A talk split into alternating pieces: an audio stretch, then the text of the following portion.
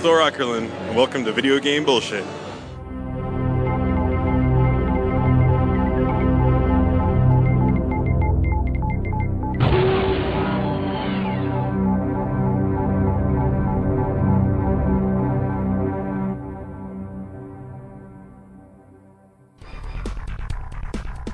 This is Jeffrey Wittenhagen. I'm an author of multiple gaming books, including collector's guides for both the Nintendo and Super Nintendo.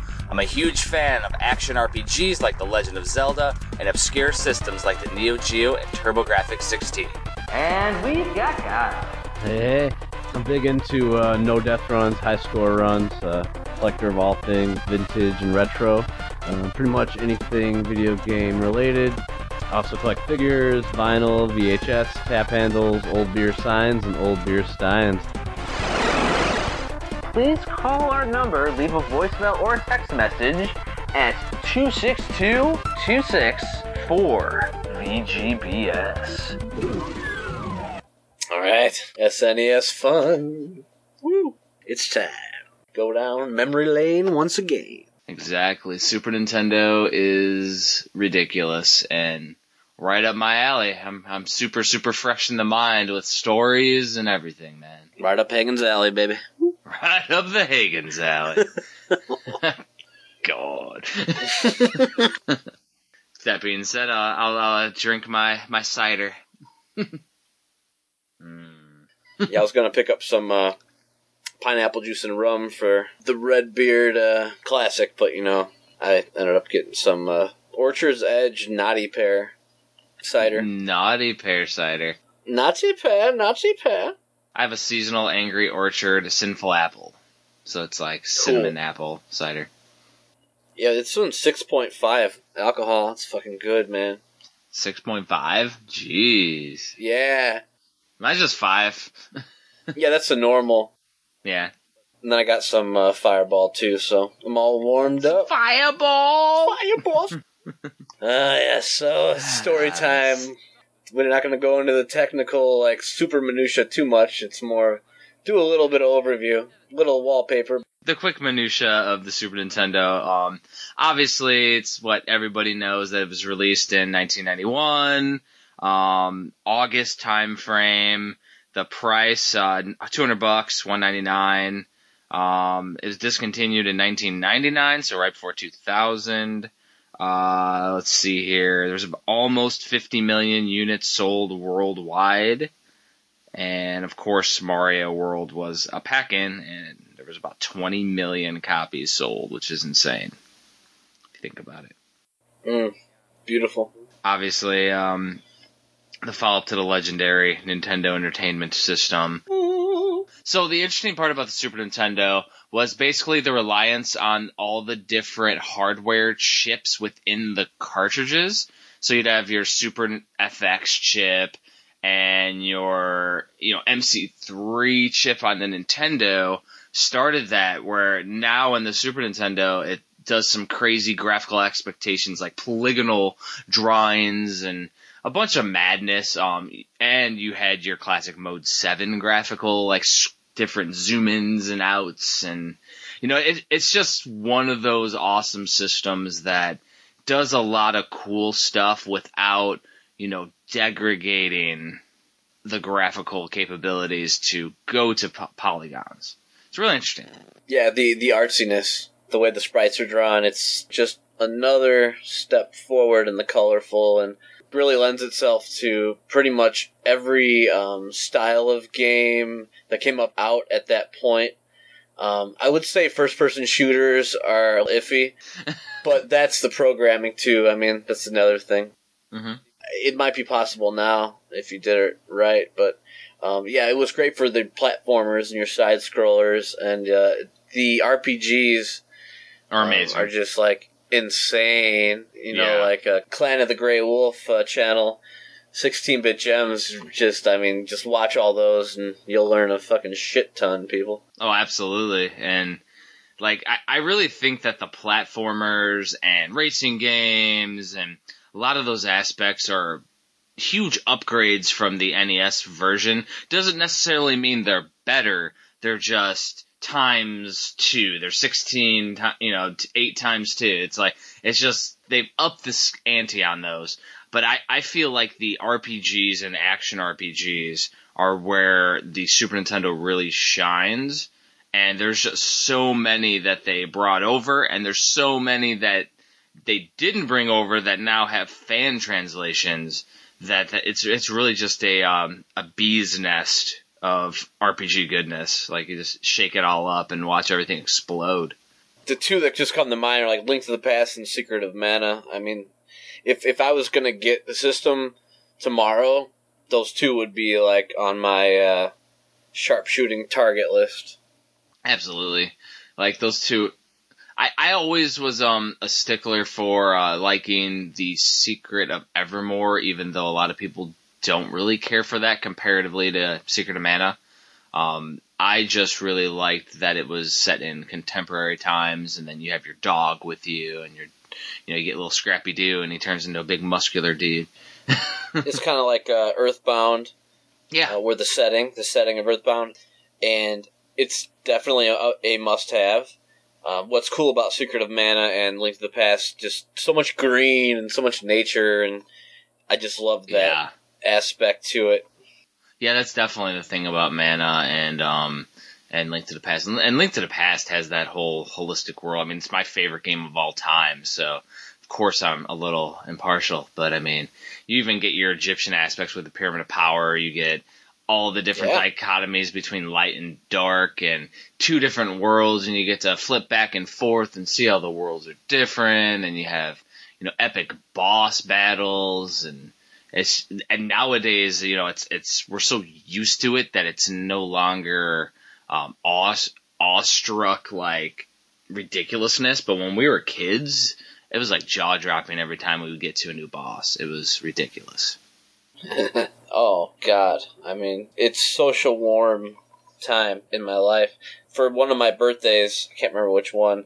I have to do some research on that. But I got Link to the Past, and I got uh, the SNES game Genie, and um, the strategy guide. And it was a little beat up. It was used, but I remember buying the strategy guide. We got Zelda three and Game Genie for SNES um, from FuncoLand and then uh, on the way home we stopped at Video Game Emporium. It was my my birthday. My dad always spoiled me. I mean, to to this day to this day he was a good man. He was a good. Well, he like lived through that he, too. he was a good man Yeah. he is a good man. you still are, Dad. You still are. you Pops. son of a bitch Yeah, he like lived through me though. He's like, I'm not good at games, but I I like to watch you play them. So he would kind of like chill with me and watch me play. Um, but yeah, we stopped the Video Game Emporium after FuncoLand, and then uh, we just for shits, and we actually saw the Zelda 3 strategy guide there. It was a little used, it was a little beat up, but it was cheap, probably 10, 15 at the most. And then I took that home with me, so that was like one of the greatest nights of my life. nice So the first night, I actually got all three pendants. oh jeez And then I actually, it's funny, I got stuck in the Hyrule Castle. So you get the Master Sword, and then you uh, blast you, you blast the little shield spirit guy in the Hyrule Castle. I actually got I actually got stuck in the room with the curtains. Isn't that hilarious? Isn't that because the spirit actually goes right through the one that you need to hit? Agahnim, I didn't even like put that Yeah. together, dude. I I played that thing through like three times before I finally figured out that you could swipe the curtains. This is why I, I wasn't used to the interactivity in the NES. A lot of times you can't interact with your environment, so this was a whole new thing. you did you did you not reference your guide It didn't say it in there.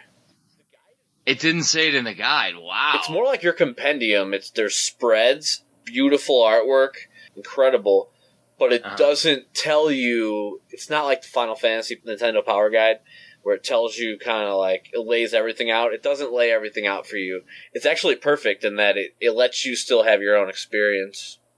So um, I was stuck at that part until I figured out how that you could actually like hit those curtains. You can do that in the very first when you go in the Hyrule Castle the very beginning of the game. But again, Yes, like, again. I, I didn't know. I mean, see, that's what's funny. Those little small things. it's interesting that you say like learning new things because there is a lot of things that A Link to the Past introduces that's the first one in the series, you know, because the original Legend of Zelda was the first top down and then you have to skip part two because it's different. So like, like even something as simple as the curtains, like you wouldn't think to do that because there wasn't something like that in the NES version. Right. Yeah, It's and really um, cool. we'll talk more about Zelda 3 on our episode. But um, I just kind of wanted to go into the um, just the mind blow Sure. of having the most recent thing actually being a Zelda fan originally, and now it's become this crazy thing. my irony was I didn't get Legend of Zelda till much, much later because I didn't get my Super Nintendo till much, much later. So it was it was many, many years later that I got it, and then I got like the Super Nintendo, and then I got the Legend of Zelda like a year or two after that because I picked it up used. Like it was just brutal, like how long I had to wait for stuff, and it was just you know like my my parents didn't spoil me on video games to a ridiculous extent. Like it would be one or two things for Christmas and maybe for the birthday, but typically not for the birthday. So like the year that the Super Nintendo came out, you know, I was still getting Nintendo games. It was 1991, so I got my, you know, Mario Brothers 3 Nintendo system in 1991, I want to say. Um, and then, so 1991, right after that, Super Nintendo came out. So I was way behind the power curve. I still had another year or two. Um, right after that, when the Nintendo Mini came out, I got that for Christmas with a Nintendo Game Genie that wasn't compatible, traded up for Kirby's Adventure. So I'm still, like, not in Super Nintendo land. And right around there is when we could start working and I started working so I could save up and get a Super Nintendo because I was tired of just going to friends' houses and playing it. So Sure. I still played it, but it was more like I would go over to friends' houses and we'd all play and take turns. You can never concentrate on your craft. No, no. And never really truly enjoy it. So, I mean, that could be something that, you know, also is instrumental in why I always go back to the NES over the Super Nintendo. Um, about six times out of ten, I would say. The other four I go to Super NES. Uh, it, it might just be simply because I had the Nintendo more in my prime as a gamer, as a kid game, as a kid game. Yeah, So we're still in our prime, but that's like right. as a kid gamer though, um, really interesting to think about those kind of things because by the time I got a Super Nintendo, we I was only a year or two from 64, and I got the 64 on launch yeah, I remember that you had Mario 64 and it came over to my house. Mm-hmm. because it, it, it released right on. It was released like right on my birthday. I just sucked so hard at that game. I still do. Yeah, it's just But yeah, that's another weird. thing. They introduced something new. yeah, can't get used to that damn 3D joystick thing. But the other thing that I wanted to throw in real quick, didn't you hate when you went to people's houses and like they were so good because they owned the game, but you you didn't play it, and then they just like whoop your ass. I always hated that because it was like. Just let me take this game home for fucking two days, and I will school your little ass. So, so you know what that is? Mm. That is online gaming right now. If you buy the newest Call of Duty, Modern Warfare, or Black Ops, or newest newest Battlefield game that comes out, or Tom Clancy game, if you get on that game one or two days late, you get online, they destroy you. And they constantly play 24/7 all the all the people online. And it's usually like kids because they have all the time in the world and nothing to do. So like you go on there and like you're getting your ass destroyed by these kids. And you're like mother effer. And to me, it pisses me off. Like I was literally playing the Doom beta um on the Xbox One, and this was the beta before the game came out, the online version, and people were like destroying me, and I'm like, what the hell? That's why I like co-op because part of the fun is working together. is and the OCD aspect of like collecting things. So what I do when I have a multiplayer, you can program settings. I'll put like you retain your weapons when you respawn. Yeah. But I have you respawn at the beginning of the level just so there's some kind of punishment. Yeah, yeah. but you still retain your weapon. See, that's part of the fun of Doom. Like, you get all this fucking accumulation of badassery, Yeah, and I'm talking like the new Doom, which the multiplayer's not even good. which the whole problem is when you die, you got nothing. Yeah. Well, like like the actual single single player of the new Doom's cool. The um there's a, there is a multiplayer co-op aspect, which is awesome. Well, yeah, because no one's murking your ass from left field. Yeah, exactly. But It's pain in the ass. yeah, so I mean that's exactly what like going to a, a, a friend's house back in the day was like. So people that you know game now go to a friend's house back in the day and you don't own a Super Nintendo and all of a sudden they're showing you uh, a game, whether it be like Killer Instinct or whatever. Um, you have no way of playing it. They're they're just gonna destroy you or you know just showing you new stuff and going, well, why can't you do this? Well, because you play it all day and I don't. Like. It's it's funny you mentioned Killer Instinct because that's another cool SNES story that I probably won't ever tell any other time. There you go. We probably we probably won't do a Killer Instinct episode, maybe, but I doubt it. Do it to it. So, uh, yeah, and it, it kind of goes in with the whole thing. Like, I was getting my ass kicked by some buddies. I got the game. I played it a whole night. I stayed up to like 4 a.m. And, um, I mastered Orchid, and I can do all her shit. Um, Ultra combo, Killer combo, you know, everything. And then I stayed home another three or four days, and I had the strategy guide. Oh, nice. I bought it from Toys R Us. The binding was horrible. Like, all the pages They fall out. yeah. So right now I still have it, and they're all like, it's just classic. But again, that's nostalgia, you know. Might be able to use a little heat on it now, and it might remelt that glue. Interesting. Yeah. We'll mess around with it when you come when you come around. So I learned how to do a killer combo with every single character. So that's the most. A king is the second to most. King combo, killer combo, and then the ultra you can only do at the end of the match when they're in the red. hmm So when they're in the red, you can do a super duper combo. You can string a killer combo with an ultra combo and make it like super crazy. And then they fly off the building and hit the the car. That's great, Well, hey, the combos were amazing in Oh. that game. dude. So I went back and I destroyed everybody. They still don't talk to you to this day. right? and the roller rink had a Killer Instinct arcade, so then I would school the shit out of that eventually. The whole problem with those games is like you don't know what you don't know, so Yeah. I kind of saw that too, and that actually turned me off in a way. It's just like so esoteric and fucking like cryptic that I almost prefer like a platformer where like anybody who walks up to it, if you walk up Super Mario Brothers, we all have a fair shot. Like this, just you and your instincts, you know. hmm So yeah, let's hear your Killer Instinct stories.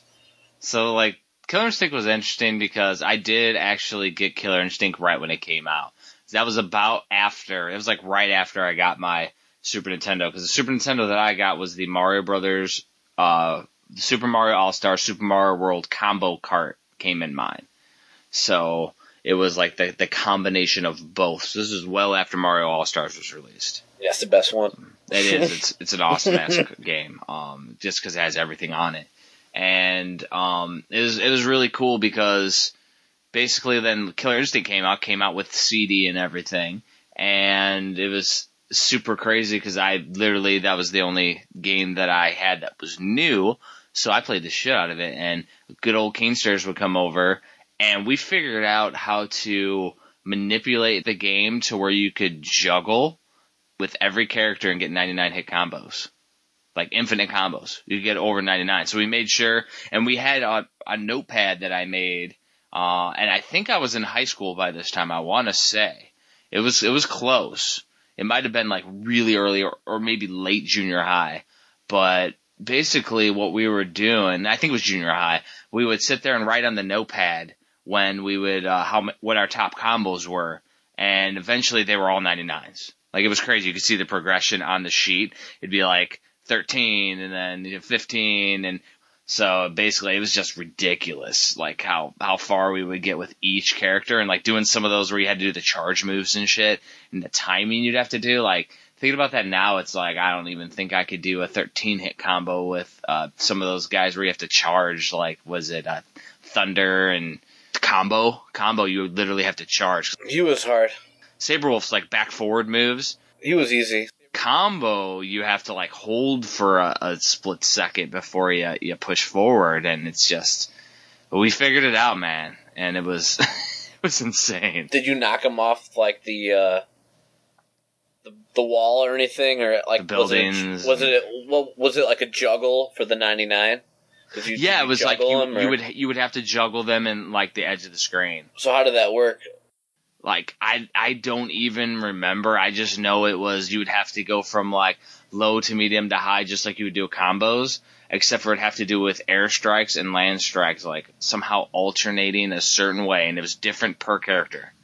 So there were no combo breakers when you guys were playing. So were you just playing like a the practice mode?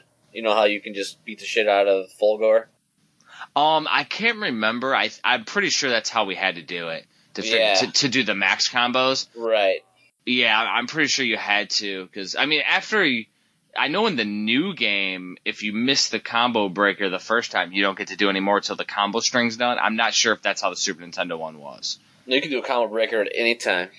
Yeah, well I'm just saying like if you missed the combo breaker because you tried again and again Yeah. and again. Oh yeah. See that's what that's what I thought. So I'm pretty sure we had to play it versus the uh versus the practice mode or The dummy guy. Yeah. yeah, the, the dummy or whatever with training. I think it was. I'm pretty. I'm pretty sure in like one of my shoe boxes or something in in my uh, collection, like in a tote somewhere. I think I still have that sheet. That's awesome. Yeah, that would be great to like take a snapshot. Yeah, I posted to the blog, to the to the uh, the website. And that was a really killer soundtrack. Um, I've I've used some tunes throughout the duration of the episodes, for Oh, yeah. sure. Um, and I'll probably use a few more. But uh, they came with the CD. It's worth noting. Oh yeah, like the the actual soundtrack itself was cool. The crazy thing was is that my CD, for some reason, I wanted it in a jewel case, and it was slightly bigger than the jewel case. So I actually cut the bottom of my the bottom of my CD holder, and I made little notches so it could fit in the jewel case. And then I put the CD in the jewel case for like so many years. So I actually like ruined the slipcase on my Killer Cuts. I think we we've all done that at some point where at the time it seems like a great idea, Yeah. but th- then your collector self looks back and you're like, oh man, what was I thinking? But but at the time, yeah, it's like. Yeah. Mutilation world. Yeah, it's it's interesting because we we didn't think of it as like artifacts at that time. We, Yeah. we just wanted it the um we want it to be efficient and like the way we want it. well, the, the crazy thing is, is like that dichotomy was weird and and failed me, but the other dichotomy like completely helped me out, which was putting all my manuals in a baggie all together. Oh yeah, your classic story. Yeah, so they're all meant. Yeah, They're all mint except for the baggie that I had my 64 manuals and got wet, and they all stuck together somehow. So those are all ruined. Just the 64 ones. yeah. And the the SNES manuals are taller than the NES ones. Yeah, they're the same size as 64, so I'm surprised that they weren't with them, but yeah, that's craziness that, you know, they're all like mint. So I had them in like different sections because I had so many manuals because I kept all the NES ones and the Super Nintendo and all the other madness. So What's interesting too is the N64 boxes are the same dimensions as the SNES. yeah, it's it's really interesting. Basically, they just changed the uh, the little tray in the side, or didn't they didn't even have a tray in 64 though, didn't they? Just have like a piece of cardboard that folded. Yeah, I got some um, replacement ones. You gotta like do them yourself. Ugh. It's kind of hard, but you can figure it out after your second or third one. You got it. It's like shrink wrapping something. After your second or third one, you're like, I got this.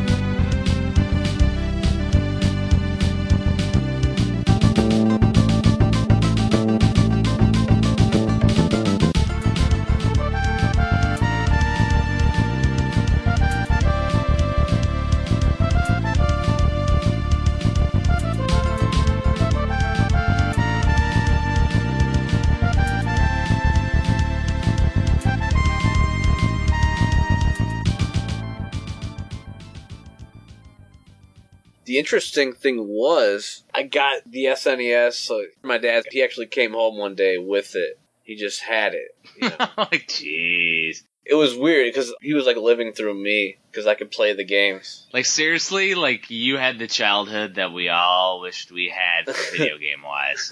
like for real, like like anybody thinks about like what would be the perfect childhood? How about just coming home from school and like, oh by the way, here's a Super Nintendo for for Thursday.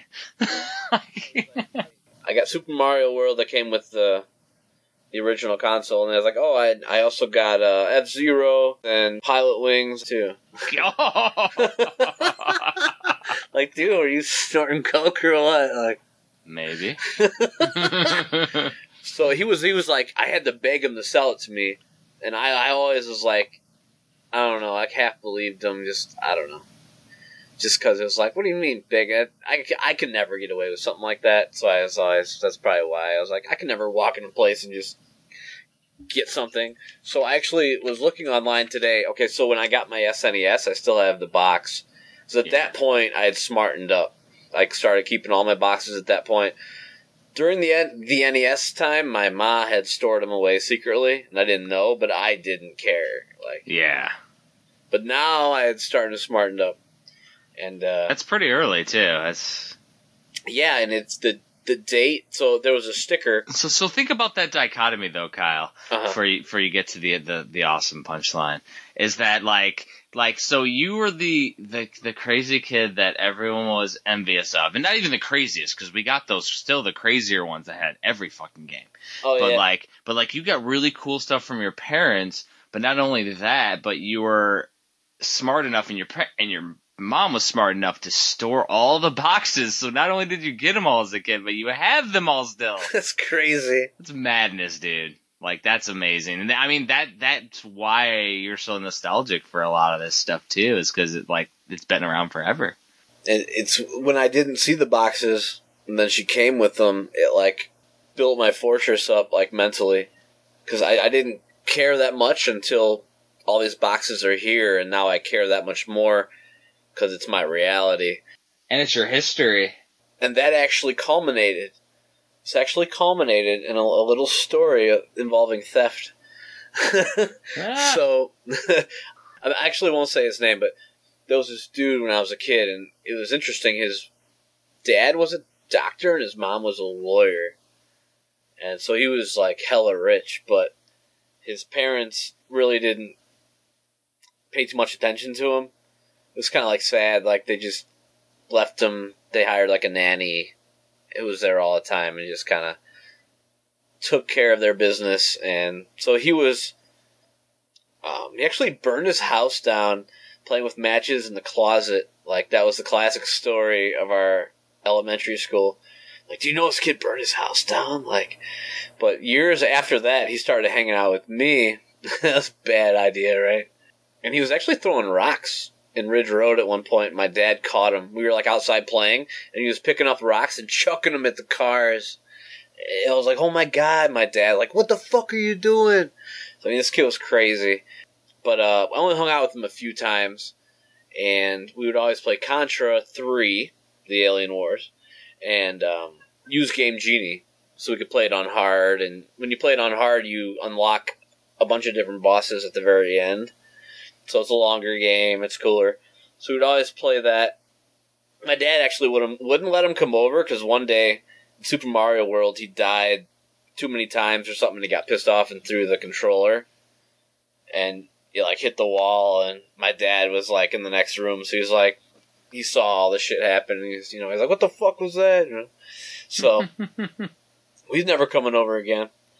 Um, so after that, we just wouldn't answer his calls, or I'd be like, no, I, I can't hang out today. You know, I didn't want to be like too stiff with them. I don't know. I was always a nice kid. I didn't want to hurt his feelings too much. But So such a nice little guy. and this is what I get. This is what I get for it. Uh, So one day, he's hanging. He's hanging around. He's riding his bike around town because he's bored. And uh, he, I guess supposedly he ends up going to my house. And my dad takes me to this like basketball camp. Because when you're a kid, you know you're all in sports and everyone's in sports and it's just what you do and it's good. You're supposed to be active as a kid, but My dad's like, that's the only time I never locked the door. And when I got home that day, the Contra 3 was missing, Super Mario World was missing, and the SNES game Genie was missing. Was uh was Mario is missing missing? he was missing all right. So I He was, like, and it's the weirdest thing So he took like the, the classic ones that he liked. that we, and that we always played. That's how I, Mhm. I, I figured it out in two ways. I figured it out in the fact that he stopped calling me. yeah, like it breaks off contact. That's a big one. So for anybody listening, if someone ever stops calling you and something's missing, they probably stole it. That guilty conscience just gets the gets the best of everybody. Um, and those were the two main games we always played with Game Genie. So he actually wanted the same experience. You could have infinite lives and you could just play the game all the way through. You know, it's like the classic Double Dragon 2. We'd always play that with Game Genie just so you could play the whole game. It was like the best two player experience, one of them, and so was Mario World, and so was Contra 3. Um, but it's the weirdest thing when someone's stolen something, and like, you don't know what happened to it, and it's like, I'm calling my mom at work, like, did you, did you lend the games to anyone, or at work, or church, or something that I don't know, and he's like, no, you know, and my dad was like went on a huge scavenger hunt like went to all the parents houses and like talked to them and it was nuts. And we never found out. I knew who it was because obviously he stopped calling. But years later in college i actually got a letter in the mail from him he was going to like a bible college and one of his deals you where is where you have to confess you have to confess to somebody for a wrongdoing that you've done and that's one of like how you get to your priesthood. So he wrote me a letter and he was like, One day I crept into your house when no one was home and I stole your games. So there's closure here. And and I went home and what else is interesting? Rich Dobbin, who we mentioned a few times. Dirty Dick Diamond. Yeah, dirty dick, hell yeah. go Rich, go. But he actually said he went to his house one day and he saw the Game Genie book. And I had my name written in the top left. You know how you'd write your name on stuff? oh yeah. and it was scratched out. He actually saw the shit. He's like, yeah, he has Mario World, he has Contra 3, and that book's scratched out. There's some writing underneath it. Wrote not Kyle Gilbert's. Yeah, so I, I I already knew, but you didn't know, so I couldn't like you know clasp the fucking chains down. But Yeah. man, dude, that's crazy, and he actually felt bad about it. That's the thing. Like that's why I don't do any of that shit. Because years later, it's like you regret it. Well, karma's a bitch. Like it's just might as well just be nice to people and you know do right and try try to do as good as you can. Like that's the key. And that's that's really fucked up story. Now Now let's reel you back into the uh, the punchline earlier that I interrupted you with. the dates. So the SNES, my dad was like, Yes. I had trouble getting this at Toys R Us. I had to beg him, and the date was actually written on the front of the SNES box. There's a sticker that says like basically, it's like if you have any issues, call this number. It was a, yeah. it, it wasn't a Toys R Us sticker. I was just looking at it like ten minutes ago. Well, I was just looking at it about fifty minutes ago. Look at that three minutes. I mean, an hour and a half. Ago. Fun times. It didn't say Toys R Us. It just said contact Nintendo, and they had their own number there. Now, there was a slot where they would write down the date that you bought the game because there must be a warranty thing, right? Mm. So they have to catalog like when you got it. So if you ever bring the box back, so it actually has the date that the my system was was uh, sold, and it's on the actual box on a sticker, handwritten. The actual Super Nintendo in North America was released in August twenty third, nineteen ninety one. My ticket says August twenty fourth, nineteen ninety one. And I'm thinking my dad might be right because she's probably like, you know, we got some pre-orders on this, but so I wonder what he did. I want to ask him next time I see him if he forked over a little extra dough or what the fuck he did, like, or if there was some issue there where they're like, all right, we'll give it to you, we got enough in stock, or so that I'll have to clarify for a later episode. But he he wasn't lying. He got a day after launch date. That's fucking crazy. Yeah. That is pretty awesome, though, that without a pre order, he picked it up. Yeah. I mean, there's there's always situations like like nowadays you'll see stuff getting out before the street date, which is insane. And that that makes that box like amazing. Oh yeah, that's awesome. Yeah. as the handwritten date, that's the patina. Like holy shit. Yeah, it's not like computer or anything like a printed typewriter at the time, like a press or anything. It's one of those things where as I get older, when I get things like I don't necessarily remove the stickers off the uh, sides of the back or unless it's something that like is jacked up. But if it's something that's an old school sticker that has a history to it now too. Mm-hmm. i mean that's a cool part of it. Big time. it's kind of removing some of the history of that you know game or system. And we were talking about yeah the carts where it's got like you That's- know hometown video or something, fucking FuncoLand or on the back yeah hometown video or whatever the hell you want and you can be like, dude, I, I fucking rented that game just like you did. exactly it's super cool Yeah. Yeah, dude, like that's that's Yeah. hilarious. Your dad got that system like day after, and He saw like the promise in my ability.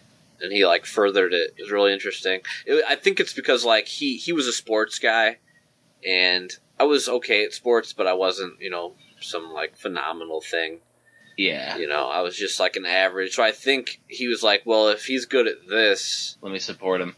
let's let's try to like further this, you know, to his abilities. And and as I mentioned in a message between me and you, I basically sharpened my spelling and my reading skills to where I would test out of reading classes at a very very early age, specifically because I read the Zelda NES and the Mario 3 instruction books on like a nightly basis before I went to bed. It was just like I fucking love that shit so much. I would just sit there and take it all in and it was like a little ritual for me and then I would just it was so fucking cool.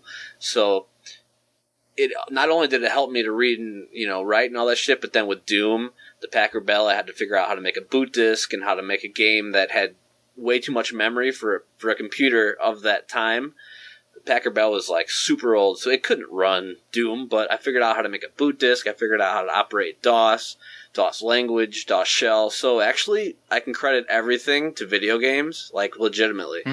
that's awesome, though. It's like Where I am today you you wanted something so bad that you would just do whatever it is to to get it. And that's the other lesson that I learned. If you ever want something so bad, you will have it because nothing on this fucking planet will stop you. Yeah. If you want it bad enough. And that's with your books. That's proof Yeah. right there. Cuz you know they're fucking there now. There they are. Cuz the drive. Yeah, I just just wanted to do it, like, and I definitely have just like you, where we complete tasks when we start them. Like that's a that's a huge thing nowadays. Is a lot of people like don't complete something and move on to the next thing and move on to the next thing and move on to the next thing.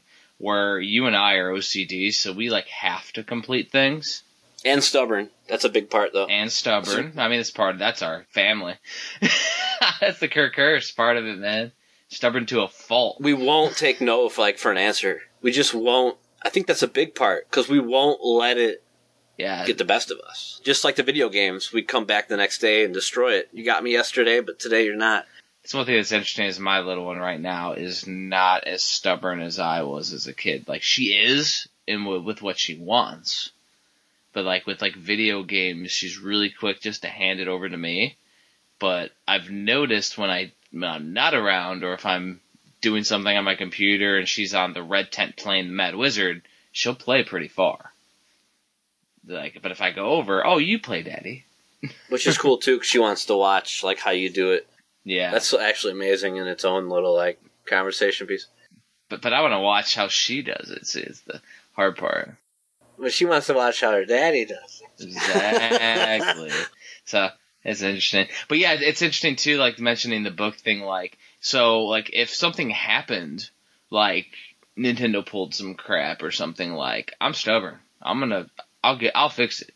Like, Yeah. it's not, there's, it's not gonna be down. Like, uh, hell, my first Kickstarter in, in a few years back, like, Kickstarter took it down because you're apparently not allowed to say that you donate, you'll donate funds. You're not allowed to donate things to charity on Kickstarter. And I was reinstated within a day or two. It was like, because basically I was like, yeah, we're going to fix this. Fix it immediately. They rechecked it and it was good to go. But like I wasn't gonna let it sit there, and like so like something happens with any of my stuff, like I will take it to task and make sure it it gets out. Yeah, there's a certain undeniability, you know. Oh, exactly.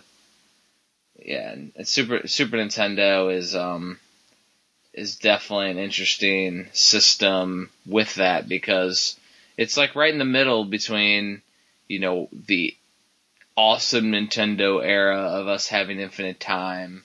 Uh, with you, I think you still had plenty of time with your Super NES because you got it so early, whereas I didn't have mine more than a year or two before 64 came out.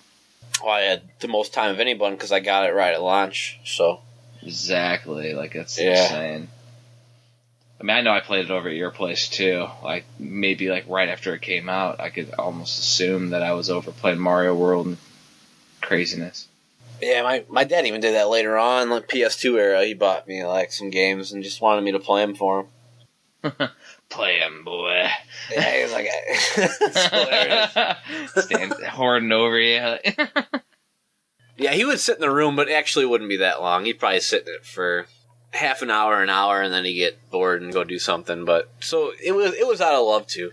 yeah, I think that's the one thing where you and I like we have a different mindset than the uh, the older generation, and it could be our generation has a different mindset than the older generation. That like we actually enjoy taking a step back as well and just enjoying things. Well, I mean, I think that's kind of why we do the podcast too. But it's like even like if somebody else is playing the Super Nintendo now, like watching Andrea play Paperboy 2 on Super NES, like I enjoy just watching her master it nowadays. Like I can just sit back and chill. I- I've always had the voyeur thing. I always love people watching. Period. So people watching something that I enjoy, like bonus. And and the crazy thing was is I was the opposite as a kid. Like as a kid, I was the shithead who didn't want to share, and my daughter definitely, definitely picked that up for me. Um, but like I would sit there and play Mario Brothers or Contra or whatever, not Contra because that's co-op, but anything that was not co-op, and like I'd play with my brother who would come in town because he was either in college at the time or the Air Force or he was doing something. And he would come in town and I'd play, and then he'd play for two seconds. I'm like, "You've been playing for an hour." the classic, yeah. yeah, and then like, and then like I'd get to play again. And my brother, he was older, didn't give a shit. He's like, "All right, here you go, asshole." Like, here you go, you little shit. I got to throw this in real quick. The Ninja Gaiden. I don't know if I, I probably have told this, but the there was a dude. Uh, he won't care. Derek Shimming. He was awesome. He was the one where his parents bought him a Game Boy because they didn't want him to get a console. But in the end, they probably ended up spending more, the same or more money on the Game Boy and all the peripherals. Shimming it off the top. but I told him that there was two players in Ninja Gaiden and he, he could control the enemies, Oh yeah. and he believed it. He's like. It was the same with Sonic and Tails. I had him be Tails, but actually in Ninja Gaiden, I had him tricked. He's like, "Man, I can't, I can't kill you. Like, what the hell?" And that was my my way of like subduing him, Doing him, little like manipulator boy. It's make him feel like, yeah, it's like the Charles Manson approach. make him feel like he's actually like doing something like positive, and he's actually doing nothing. It's like you. It's like those pictures you see of like parents giving their kid like they're playing Nintendo and they give their kid an Xbox controller and they're like, "You're playing with me." exactly, because it, it, it works. So it's like cool. Just keep keep this going, you know. I So- can continue to play forever. so actually, that was actually just as bad. I just figured out a way to make them believe it, You're more manipulative. which is actually worse. Like, It's awesome. oh, good times, man. hmm ah. Yeah, it's just super fun though. No, man. Now, All the now the now the question is, when you had your Super NES, because you got it at launch date, um, did did you start getting a lot of used games, or were they all new? Like, what was your first couple used games on Super Nintendo? And I got some crazy ass used stories too. Oh, cool. yeah, after I got those, pretty much like I was good for a while. I I didn't say like much. I was I was almost like you know I'm not gonna ask for for anything for a long time. This is this is great. You know this is cool. I I do remember eventually getting like Mario Kart, Mario All Stars. Uniracer is is Oh. so under so underrated. Oh, I love that game. Like Oh my god. Like we literally like when we get our retirement house, we just need to like master Uniracers two player mode. Oh, dude, yeah, because it's a it's like a memorization lover's dream. It's perfect. Yeah, and you know exactly how many flips you have to do until you get to the next spot, and you got to jump over this little pool, and it's just like it. The control, because it's like a rare game, so the control is beautiful. It's like uh, Donkey Kong Country was another one. Mm-hmm. Donkey Kong Country is interesting. I remember that game being so fucking hard. That was the game where it was super hard the first time I played it, and then the second time I played the level, it was like not like half as hard. It was like seventy five percent less hard. Interesting. So it was almost easy the second time I played it. I don't know if that's just the way my mind worked and like I knew what to do. You have a you have a pretty good like photographic style memory though. Yeah, I think that's what it was. Yeah. Whereas I like I didn't think it was as hard, but I'm more of a reactionary gamer. Yeah. So like I'm way different than like like me and you playing a game co-op together. Like we destroy because we hit both sides of the spectrum. That's what's interesting too. Yeah, because we played, we approach it in different ways. Yeah, and then eventually I knew where every barrel was, where every streaker was. That was me and Matt Matt Barney. We like collaborated. So Barney. between us, yeah, between us, we got 101 percent in the first Donkey Kong Country. nice. That was a really big accomplishment. So that was another one. Castlevania 4 was another one I got really early. So so all these were like new when you got them though, right? all of them. I actually didn't get my first used game until I bought Super Mario World and Contra 3 and the NES Game Genie Ah, in FuncoLand. getting them back. I had the boxes. Uh, well, Mario World didn't come with the box. So um, I also had the manual for Mario World and the manuals for Contra 3. But So I got them back. That was like another birthday present. That was like later when I was back into it. That's crazy. Is we got back into the retro thing, like when everybody else was getting out of it.